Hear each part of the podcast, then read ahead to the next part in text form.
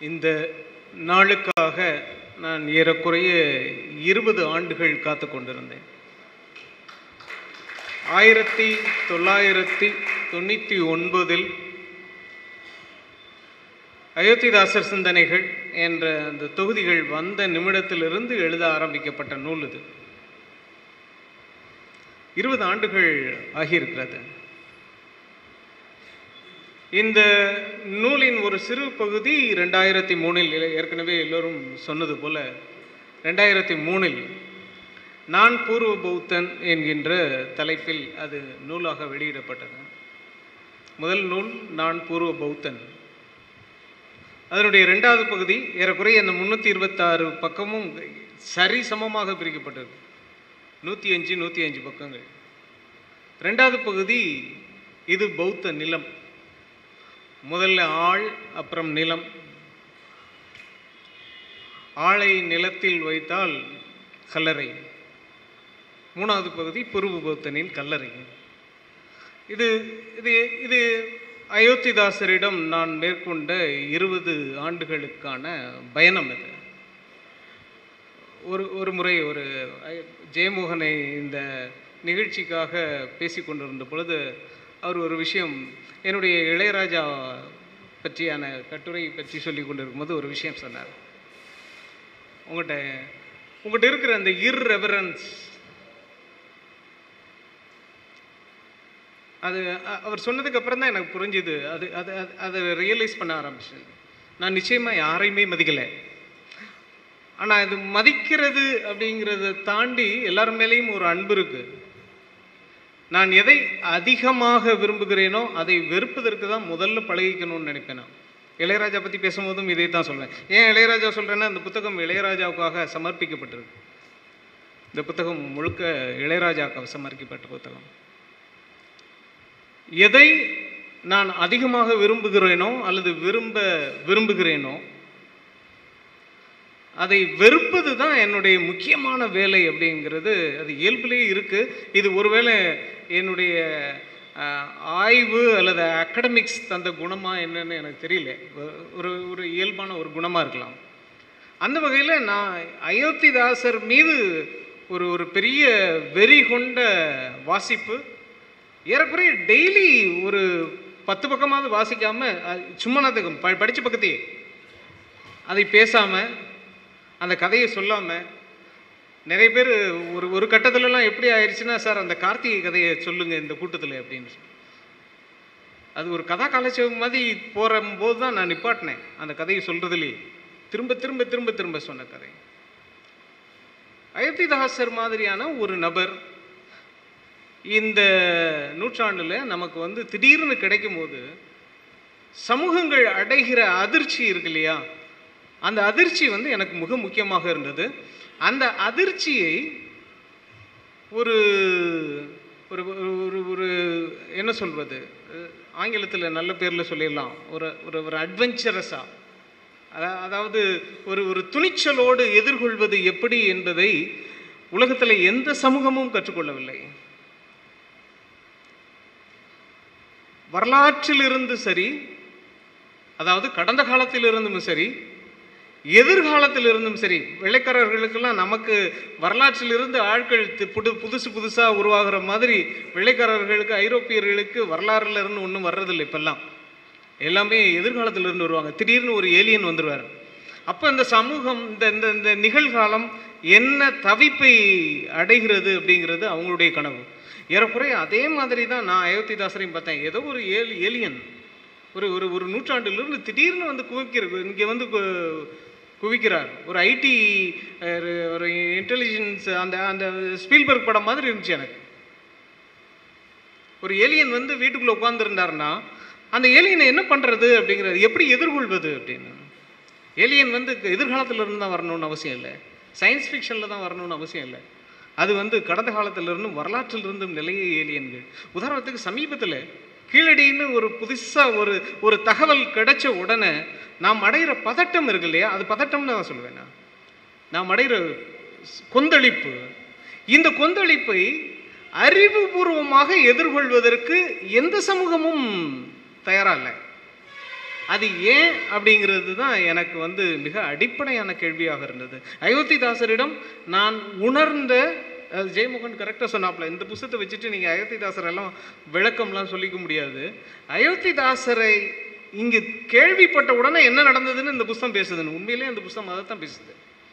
அயோத்திதாசரை எதிர்கொண்ட பின்பு நாம் அடைந்த கோபம் வருத்தம் ஆங்காரம் மகிழ்ச்சி பெருமிதம் இந்த அத்தனை உணர்ச்சிகளுக்கும் என்ன அடிப்படையான காரணம் அப்படிங்கிறது தான் என்னுடைய அடிப்படையான திருப்பி திருப்பி நான் கேட்டுக்கொண்டிருந்த ஒரு கேள்வியாக இருந்தது. இந்த கேள்வி நான் வந்து துணிச்சலாகவும் தைரியமாகவும் ஒரு அறிவு சார்ந்த நிலையில் கல்வி புலத்தினின் சார்ந்து இதை கேட்க வேண்டும் என்று விரும்பினேன். அதற்காக எழுதப்பட்டது தான் அந்த புத்தகம். இது இது இது இது வந்து அயோத்திதாசரை புரிந்து கொள்வதற்கு மட்டும் இல்லை.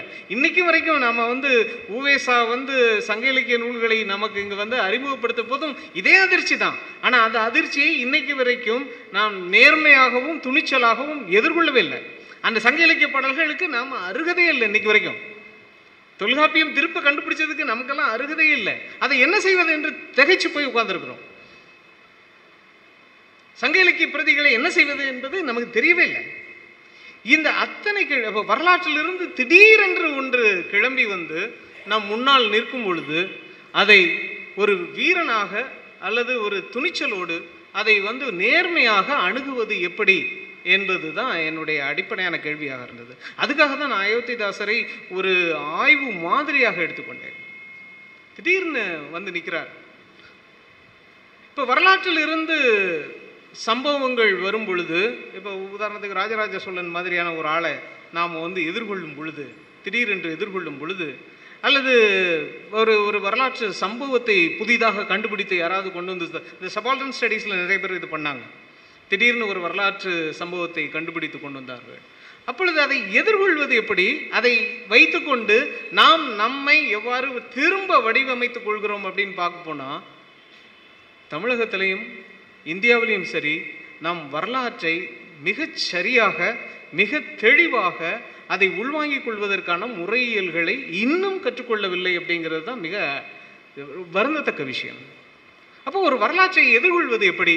வரலாற்றிலிருந்து கிளம்பி வரக்கூடிய சக தகவல்களை எதிர்கொள்வது எப்படி? நமக்கு வரலாற்றிலிருந்து எந்த தகவல் வந்தாலும் நாம் மிக அடிப்படையாக ரெண்டே ரெண்டு விஷயத்தை தான் செய்வோம். ஒன்று அதை பற்றிய அது நல்லது என்று தீர்ப்பளிப்பது அல்லது இது எங்களுக்கெல்லாம் கெட்டது அப்படி என்று தீர்ப்பளிப்பது. தீர்ப்பளிக்கிற வேலையை வரலாற்றிலிருந்து வரக்கூடிய எந்த விஷயத்திலும் செய்யக்கூடிய அதிகாரம் நமக்கு இருப்பதாக நாம் நினைத்து கொண்டு இருக்கிறோம் தொடர்ந்து அயோத்திதாசர் விஷயத்தில் இதுதான் நடந்தது. அவர் நல்லவரா கெட்டவரா? ரொம்ப தெளிவாக ஜாதியை பற்றி அவர் என்ன அபிப்பிராயங்களை வைத்து கொண்டு இருக்கிறார் என்பதை வைத்துக்கொண்டு பாதி பேர் அவரை நல்லவர்னாங்க பாதி பேர் அவர் கெட்டவர்னாங்க ஒரு வரலாற்றிலிருந்து ஒரு நபர் ஒரு ஒரு ஒரு இவ்வளவு தொகுதிகளோடு இவ்வளவு பக்கங்களோடு நமக்கு முன்னால் வரும் பொழுது நாம் செய்யக்கூடிய ஒரே ஒரு கேள்வி அல்லது நாம் கேட்கக்கூடிய ஒரே ஒரு கேள்வி சினிமாவில் கேட்குற அந்த சின்ன பையன் கேள்வி தானா அயோத்திதாசர் நல்லவரா கெட்டவரா? என்ற அந்த ஒரு சிறுபிள்ளைத்தனமான கேள்வியை தவிர நமக்கு வந்து வேற வேற புத்திசாலித்தனமான கேள்வி கேட்குறதுக்கு நமக்கு தெரியாதா? அப்படிங்கிற கோபத்தில் தான் அப்படிங்கிற ஆங்காரத்தில் தான் இந்த புத்தகம் வந்து எழுதப்பட்டது. இதில் அயோத்திதாசர் அப்படிங்கிற அந்த மனிதர் இருக்கார் இல்லையா? அந்த மனிதரை நான் கற்பனை செய்ய விரும்பினேன். இந்த புத்தகம் படித்து பார்த்தீங்கன்னா தெரியும். அயோத்திதாசர் அப்படிங்கிற அந்த மனிதர் எப்படி இருந்திருப்பார்? அவர் நிறம் அது உருவம் உயரம் இதையெல்லாம் பற்றி சொல்லவே இல்லை. அதனால தான் இந்த புத்தகத்தில் நிறைய பேர் அயோத்திதாசரை பற்றி புத்தகம் போட்ட உடனே உடனே அவருடைய உருவப்படத்தை தான் போடுவாங்க. நான் அவர் உருவப்படத்தை தேவையில்லை. இதை படித்தா நீ உங்களுக்கு ஒரு அயோத்திதாசர் பற்றியான ஒரு சித்திரத்தை நான் வரைய முற்பட்டேன். அது வந்து அவருடைய உருவம் தோற்றம் இது பற்றியானதில்லை. ரொம்ப வசதியாக அவருடைய வாழ்க்கை பற்றியான எந்த தகவல்களும் நமக்கு கிடைக்கல. ரொம்ப வசதியாக எனக்கு. ஏன்னா வரலாற்றின் தகவல்களை தெரிந்து கொண்டால் நாம் வந்து தகவல்களையே கொ- சேர்ந்து சேர்ந்து பேசிக்கொண்டிருப்பதில் ஒரு பெரிய திருப்தி இருக்குது. ரொம்ப வசதியாக அயோத்திதாசர் பற்றி இந்த தகவல்களே இல்லை. இப்போது இந்த இடத்துல ஒரு ஆய்வாளனாக நான் என்ன செய்ய முடியும் என்று கேட்கிற பொழுது தான் இன்றைய காலகட்டத்தில் ஆய்வுகள் எந்த திசையை நோக்கி போய்கொண்டிருக்கின்றன என்பதை எனக்கு நிரூபிப்பதற்கான ஒரு வாய்ப்பு கிடைச்சது. அது இந்த மேடையில் பார்க்கும்போதே இந்த மேடையில் இவர்கள் இவர்களையெல்லாம் அழைக்கும் போது ஆய்வு கல்வி புலத்திலிருந்து என்கிட்ட கேட்ட கேள்வி இந்த புத்தகங்களுக்கும் புனைகதை எழுத்தாளர்களுக்கும் என்ன சம்பந்தம்? இந்த புத்தகத்தை பேசுவதற்கு ஏன் ஊடகவியலாளர்கள் வேணும்? புனைகதை எழுத்தாளர்களை நீங்கள் ஏன் கூப்பிட்ருக்கீங்கன்னு நிறைய பேர் என்கிட்ட அகடமிஷியன்ஸ் என் கூட பல்கலைக்கழகம் ஆனால் ரொம்ப வருந்தத்தக்க விஷயமா அவங்ககிட்ட நான் சொன்னது என்ன அப்படின்னா நாம் இன்றைக்கு வரைக்கும் இந்த மக்களுக்கு கல்வி புலம் சார்ந்து எதையுமே உருப்படியாக செய்ய முடியாததற்கு அடிப்படையான கோளாறு நாம் கற்பனைவாதிகளாக இல்லாமல் இருப்பது தான் அப்படின்னு சொன்னேன். ஒரு ஆய்வாளன் ஏன் புனைவை தன் ஆய்வு கருவியாக பயன்படுத்த வேண்டும் என்பதற்கு இந்த புத்தகத்தில் இந்த இவங்க இவங்க சிலாபிச்ச அந்த அந்த வேப்ப மரம் இதெல்லாம் நான் ஏறக்குறைய ஒரு கதை மாதிரி எழுதப்பட்டது. அது இன்னும் க கடைசி பகுதி அவங்க அவங்க சொன்ன அந்த கடைசி பகுதி இருக்கு இல்லையா? அந்த கடைசி பகுதி என் பப்ளிஷரே சொன்னார். நீங்கள் பார்த்தா தெரியும். இது வந்து நான் ஒரு ஒரு ஒரு ஒரு முப்பத்தாறு அத்தியாயங்கள் இருக்கும். ஒரு அத்தியாயத்தில் சில நேரத்துலலாம் அஞ்சு வரி தான் இருக்குது ஒரு அத்தியாயம் அஞ்சு வரி தான் இருக்குது நான் சொல்லப்போ சரி வரிசையாக நம்பர் போட்டு பிரிண்ட் பண்ணிட்டாங்க.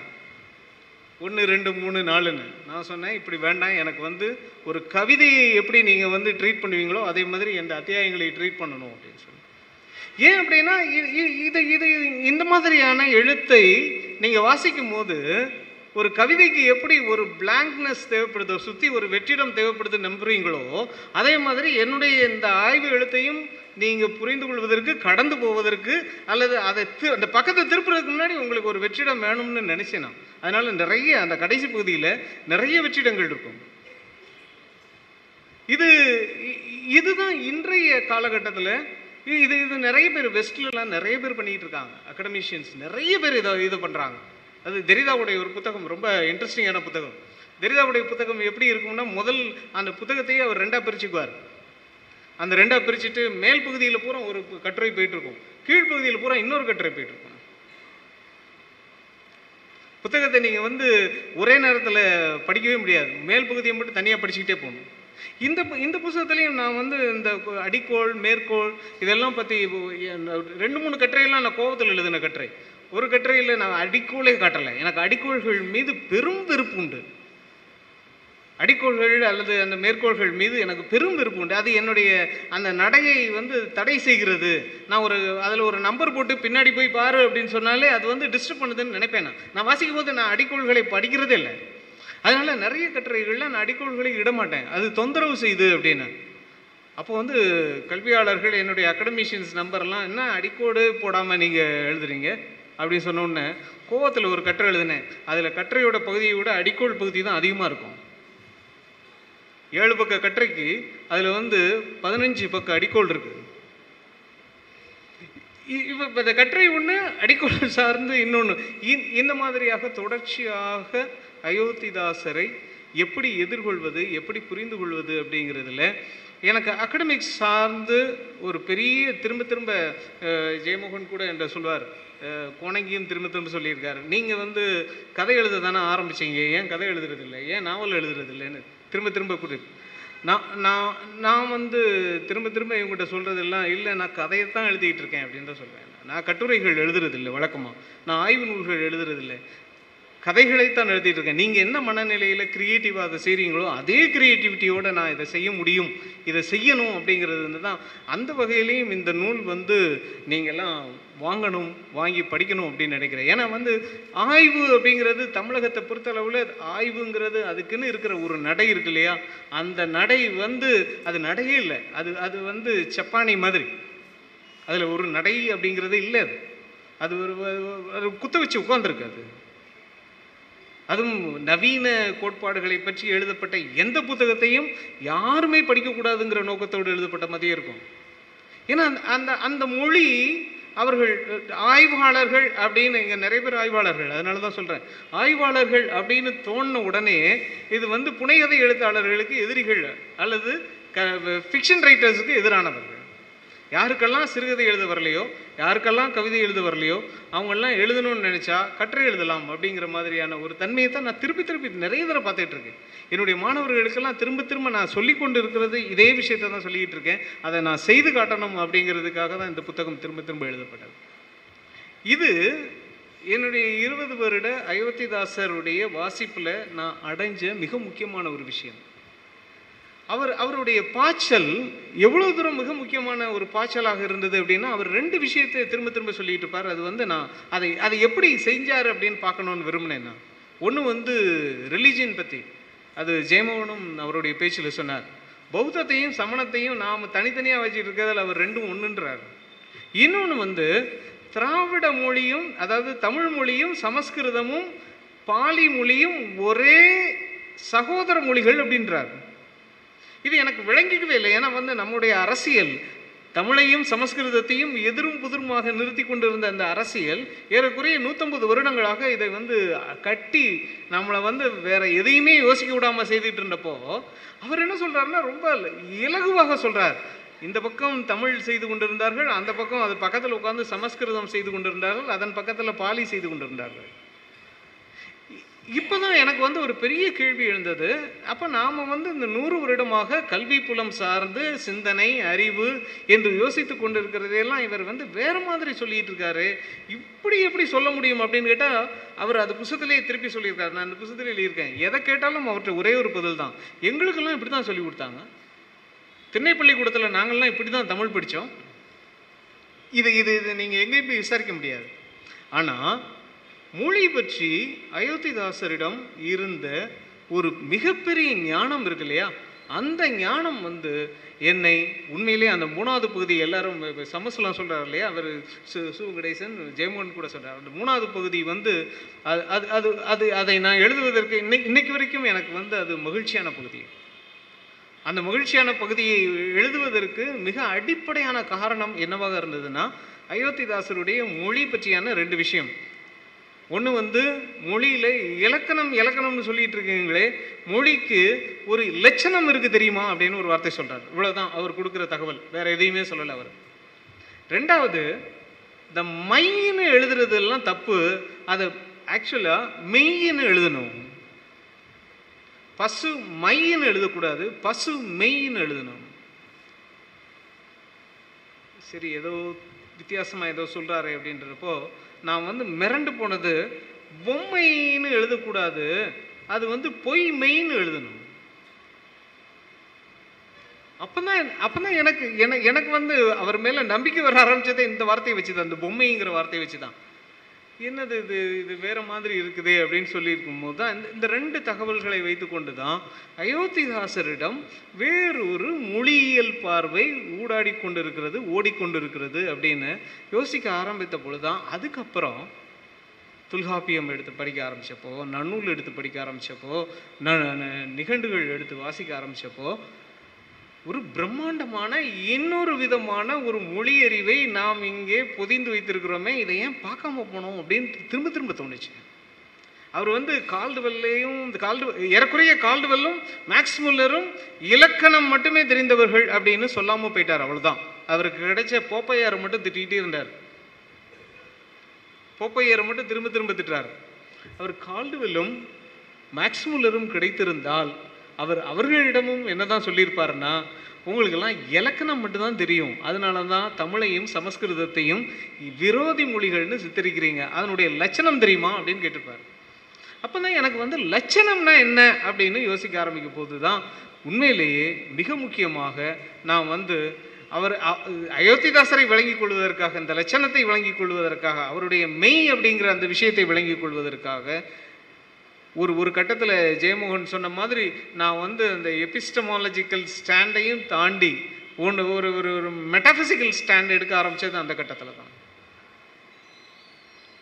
ஒரு ஒரு ஒரு ஒரு ஒரு ஒரு ஒரு ஒரு அப்டிராக்டான ஸ்டாண்ட் பாயிண்டில் எடுக்க ஆரம்பிச்சு மொழிங்கிறது இலக்கணம் மட்டும் இல்லை இலக்கணத்துக்கு கீழேயும் ஏதோ இருக்குது இலக்கணத்துக்கு பின்னாடியும் ஒன்று இருக்குது அப்படின்னு சொல்ல ஆரம்பித்தப்போ தான் நான் வந்து இன்னும் நிறைய ஃபிலாசபர்ஸை படிக்க ஆரம்பித்தேன் மொழி பற்றி யார் யாரெல்லாம் பண்ணி பண்ணிட்டு இருக்காங்க விட்டன்ஸ்டீன் ரொம்ப முக்கியமான இன்னொரு முக்கிய மிக முக்கியமான ஒரு லிங்குஸ்ட் லிங்கு லிங்குஸ்டிக் ஃபிலாசபர் இன்னொருத்தர் வந்து எனக்கு ரொம்ப இவரை புரிந்து கொள்வதற்கு எனக்கு ரொம்ப துணை புரிந்தவர் டெலியூஸ் அப்படின்னு சொல்லக்கூடிய இன்னொரு ஃபிலாசபர் டெலியூஸ் யோசிக்கும் போது தான் அதுக்கப்புறம் பேதியோ அப்படின்னு இன்னைக்கு கரண்டாக இருக்கிற மார்க்சிஸ்ட் அந்த பேதியோ அப்படிங்கிற அந்த ஃபிலாசபரையும் படிக்கும் போது தான் எனக்கு வந்து அயோத்திதாசர் என்ன சொல்கிறாருன்னே விளங்க ஆரம்பிச்சேன் தமிழில் தமிழில் இருக்கிற சத்தங்கள் சப்தங்கள் பற்றி பேசும்போது அவர் வந்து சொல்கிற அந்த மெய் அப்படிங்கிற அந்த விஷயத்தை தொட்டு பார்த்தாலே உங்களுக்கு வந்து பிரம்மாண்டமான வேறொரு உலகம் விரிய ஆரம்பிக்குது. தமிழ் இலக்கணம் மெய்யெழுத்தை அடிப்படையாக கொண்டு எவ்வாறு இயங்குகிறது அப்படின்னு யோசிக்க ஆரம்பித்தா நீங்கள் ஒரு ஒரு ஒரு ஒரு பிரம்மை பிடித்த வேறொரு இது நிலத்தில் இருக்கிற மாதிரி ஃபீல் பண்ணுவீங்க. மெய்யெழுத்துக்களுக்கு ஒழிப்பு இல்லை. மெய்யெழுத்துக்களை ஒழிக்க முடியாது யாராலையும். இக்கு இச்சு இஞ்சுலாம் நீங்கள் சொல்ல முடியாது. நாம் சொல்லிட்டு இருக்கிறதெல்லாம் ஈ சேர்த்து இக்கு. ஈ சேர்த்து இஞ்சு. வெறும் அந்த காக்கு மேலே புள்ளி வச்சு எழுத்த வெறுமனை அதை மட்டும் ப்ரொனவுன்ஸ் பண்ணி பாருங்க வராது. தொண்டையிலிருந்து வெளியே வராது.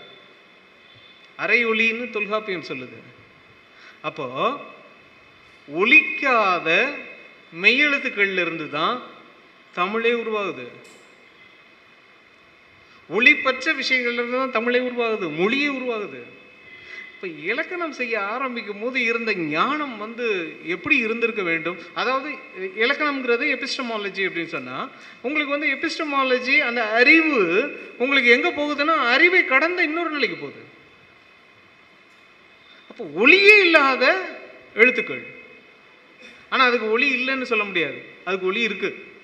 ஆனால் ஒழிக்காது ஒளி இருக்கு ஆனால் ஒழிக்காது அது எத்தனை அப்படின்னு கேட்டப்போ தான் அது தமிழில் உள்ள மேஜிக் நம்பர் பதினெட்டு. பதினெட்டு ஒரு மல்டிப்ளிசிட்டிக்கான ஒரு பேசிக் எக்ஸாம்பிள் அது. நீங்கள் பன்மைன்னு சொல்கிறதுக்கு ஒன்றுலேருந்து எட்டு வரைக்கும்னு சொல்லணும். பதினெட்டு பதினெட்டை வந்து நீங்கள் வந்து நூற்றி எட்டு ஆயிரத்தி எட்டு நீங்கள் ஆல்ஃபா டு ஒமேகான்னு சொல்கிறதுக்கு வந்து பதினெட்டு தான் நீங்கள் பதினெட்டு தான் மெய்யெழுத்து. இந்த பதினெட்டு மெய்யெழுத்தும் ஒழிக்காதது இந்த ஒழிக்காத மெய்யெழுத்துல தான் உங்களுக்கு எல்லாமே ஆரம்பிக்குது. இன்னும் தேடி போனால் இந்த மெய்யெழுத்தை நன்னூல்லாம் எப்படி சொல்லுதுன்னா கம்முன் வரும் பதினெட்டு மெய்கள்னு சொல்லுது. எனக்கு நான் நான் அதை படிச்சுட்டு கொஞ்ச நேரத்துக்கு அப்படி கண்ணை சுத்திருச்சு ஒரு தடவை படிக்கும்போது. பதினெட்டு மென் மெய்யும் கம்முன்னு இருக்குது சத்தம் போடாம கம்முன்னு இருக்கு. அதுக்கு சத்தம் உண்டு. ஆனா கம்முன்னு இருக்கு. இந்த கம்முங்கிற வார்த்தை சங்க இலக்கியத்தில் அதுக்கப்புறம் தான் யோசித்தேன். நான் இது இது பேச்சு பேச்சு மொழியோன்னு நினச்சிட்டு இருந்தேன் நான். கம்முன்னு இருக்கான்னு சொல்கிறது வந்து பேச்சு வழக்கம்னு நினச்சிட்டு இருந்தேன். சங்க இலக்கியத்தில் இருக்கு. சங்க இலக்கியத்தில் கம்முங்கிற வார்த்தையை அதுக்கப்புறம் சங்க இலக்கியத்தை படிச்சு பார்த்தா சங்க இலக்கியத்தில் கம்முங்கிற வார்த்தைக்கு இன்னொரு அர்த்தமும் சொல்லுதான். காடே கம்மம் என்றது. ஒரு மலர் மலர்ந்த உடனே காடு கம்முன்னு இருந்துச்சாம். அப்போ கம்னா சத்தம் இல்லாதது மட்டும் இல்லை மனமாகவும் இருக்குதுன்னு அர்த்தம். அப்போ பதினெட்டு மெய்யும் சத்தம் இல்லாமல் மட்டும் இல்லை தமிழ் என்ன யோசிக்குதுன்னா அந்த ஒளியற்ற ஒளிகள் மனம் வீசி கொண்டிருந்தன அப்படின்னு இல்லை இந்த இந்த மெய் அப்படிங்கிற அந்த வார்த்தையை அயோத்திதாசர் கொடுத்த அந்த ஒரு நூலை பிடிச்சிட்டு நீங்கள் போயிட்டே இருந்தீங்கன்னா நீங்கள் எங்கெங்கேயும் போ போகிறீங்க ஒரு ஒரு ஒரு கட்டத்தில் அப்போ எழுத்து இலக்கணம். அப்போ லட்சணம் என்ன அப்படின்னு அவர் திரும்ப திரும்ப லட்சணம் லட்சணம் லட்சணம்னு சொல்லிட்டு இருந்தா லட்சணம் வந்து அந்த எழுத்தை தாண்டி போகும்போது. எழுத்தை தாண்டி அது இது ஈஸ்தட்டிக்ஸ்னு சொல்றதுக்கு. தமிழில் லட்சணம்னு சொல்கிறோம் அப்போ தமிழோட ஈஸ்தட்டிக்ஸ் என்ன? தமிழோட அழகு என்ன? தமிழோட அழகியல் என்ன? அப்படின்னு கேட்கும்போது உங்களுக்கு சப்தம் இல்லாத சப்தம் தான் தமிழோட அழகு. இதனால தான் தமிழுக்கு அரவம்னு பேர். சப்தம். அரவம்னா த தமிழில் சப்தம்னு அர்த்தம். சான்ஸ்கிரிட்டில் சப்தம் இல்லாததுன்னு அர்த்தம். ரவானா சப்தம் சான்ஸ்கிரிட்டில் அரவம்னா சப்தம் இல்லாததுன்னு அர்த்தம். தமிழ் வந்து மற்றவங்களுக்கெல்லாம் அரவம். ஏன்னா சப்தம் இல்லாததுலேருந்து உருவான மொழி. மௌனத்திலிருந்து உருவான மொழி. ஒளிப்பின்மையிலிருந்து உருவான மொழி. அது இன்மை இல்லை வெறும் வெற்றிடத்தில் இருந்து இல்லை. சமஸ்கிருதம் இதை வேறு மாதிரியாக யோசித்தது இன்னொரு விதமா தமிழ் எப்படி பதினெண் மெய்யெழுத்துக்கள் பதினெண் ஒழிப்பு ஒழிப்பில்லாத ஒழிப்புகள் அது வந்து கம்முன்னு இருக்கிற பதினெட்டு பன்மைகளிலிருந்து உருவாகிறது. அந்த கம்முன்னு இருக்கிற பதினெட்டு பன்மைகளும் மணக்குது அப்படி தமிழ் அஹ், மண- மணக்கிற விதவிதமாக மணக்கிற விஷயங்கள்லேருந்து உருவாகுது. அப்போ மனம்ங்கிறத எப்படி யோசித்தாங்கன்னா எழுத்து அதுக்கு முன்னாடி பேச்சு பேச்சுக்கு முன்னாடி இருந்த மொழி வந்து மோப்பம் தான் விலங்குகள் தான். விலங்கு விலங்குகள் மோப்பத்தை கொண்டு தான் பேசி கொண்டிருக்கின்றன எல்லாமே.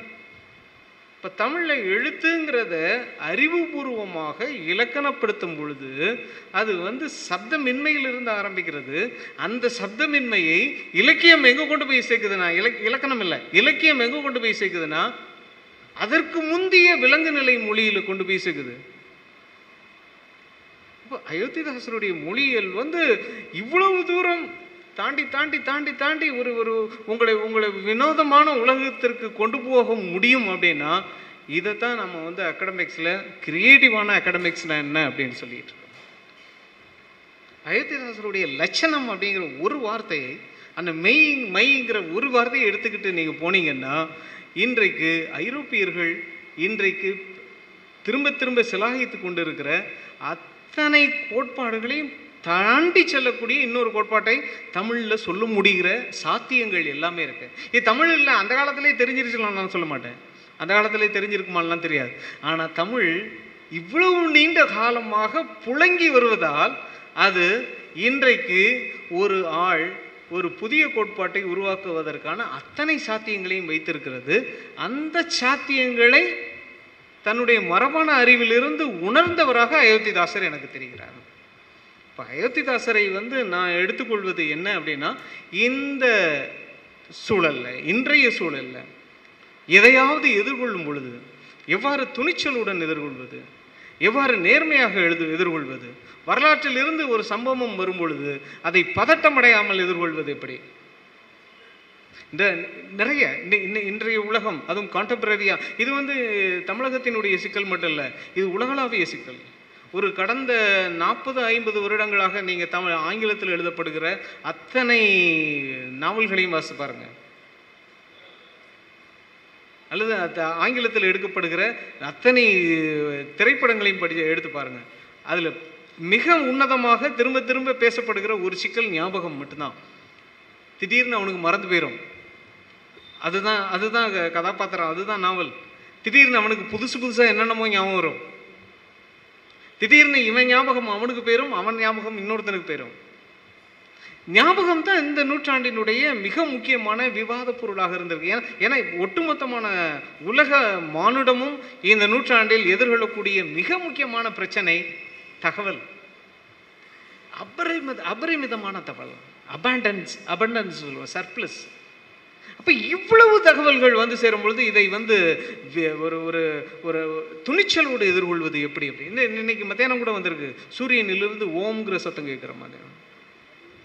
இந்த தகவலை எல்லாம் எவ்வாறு எதிர்கொள்வது அப்படிங்கிறது தான் மிக முக்கியமான கேள்வி. தமிழ் பதினெட்டு மெய்களையும் பன்மை ஒழிப்பில்லாத பன்மை கம்முன்னு இருக்குது சத்தமிடாமல் இருக்குது மௌனமாக இருக்குது பதினெண் மெய்கள்னு பன்மையிலிருந்து ஆரம்பிக்கும் பொழுது சமஸ்கிருதம் இதை தவற விட்டு அதில் பதினெட்டில் ங்கிற சவுண்டை வந்து சொல்ல முடியும்னு அந்த ஒற்றையில் போய் தங்கி நிற்குது இதிலிருந்து தான் வெவ்வேறு இ- இரண்டு வேறு தத்துவங்களும் இரண்டு வேறு மொழிகளும் எங்க அப்போ தமிழுக்கும் த- சமஸ்கிருதத்துக்குமான முரண் வந்து யார் எதை பேசுறதுங்கிற பயன்பாட்டு முரண் இல்லை அது. அது தத்துவார்த்த முரண்.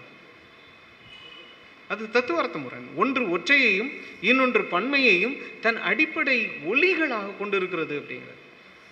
இந்த விஷயத்துல தான் அயோத்திதாசர் மிக முக்கியமான நபராக தெரிகிறார். அவரை வந்து இந்த நல்லவரா கெட்டவரா கேள்வியெல்லாம் தாண்டி அவர் யாரை பற்றி என்ன அவதூறு பேசினார் என்ன காழ்ப்புணர்வுகளை வெளிப்படுத்தினாங்கிறதெல்லாம் தாண்டி அவரை வந்து ஒரு நேர்மையாக எதிர்கொள்வது எப்படி என்பதைத்தான் இந்த நூலில் நான் முயற்சி செய்தேன். இது வந்து எல்லாத்துக்குமான ஒரு மாதிரி. இதை இதையே நீங்கள் சங்க இலக்கியத்தை எப்படி எதிர்கொள்வது தொல்காப்பியத்தை எதிர் எப்படி எதிர்கொள்வது கீழடி மாதிரியான ஒரு தொல்லியல் சான்றுகள் கிடைக்கும் பொழுது எப்படி எதிர்கொள்வது?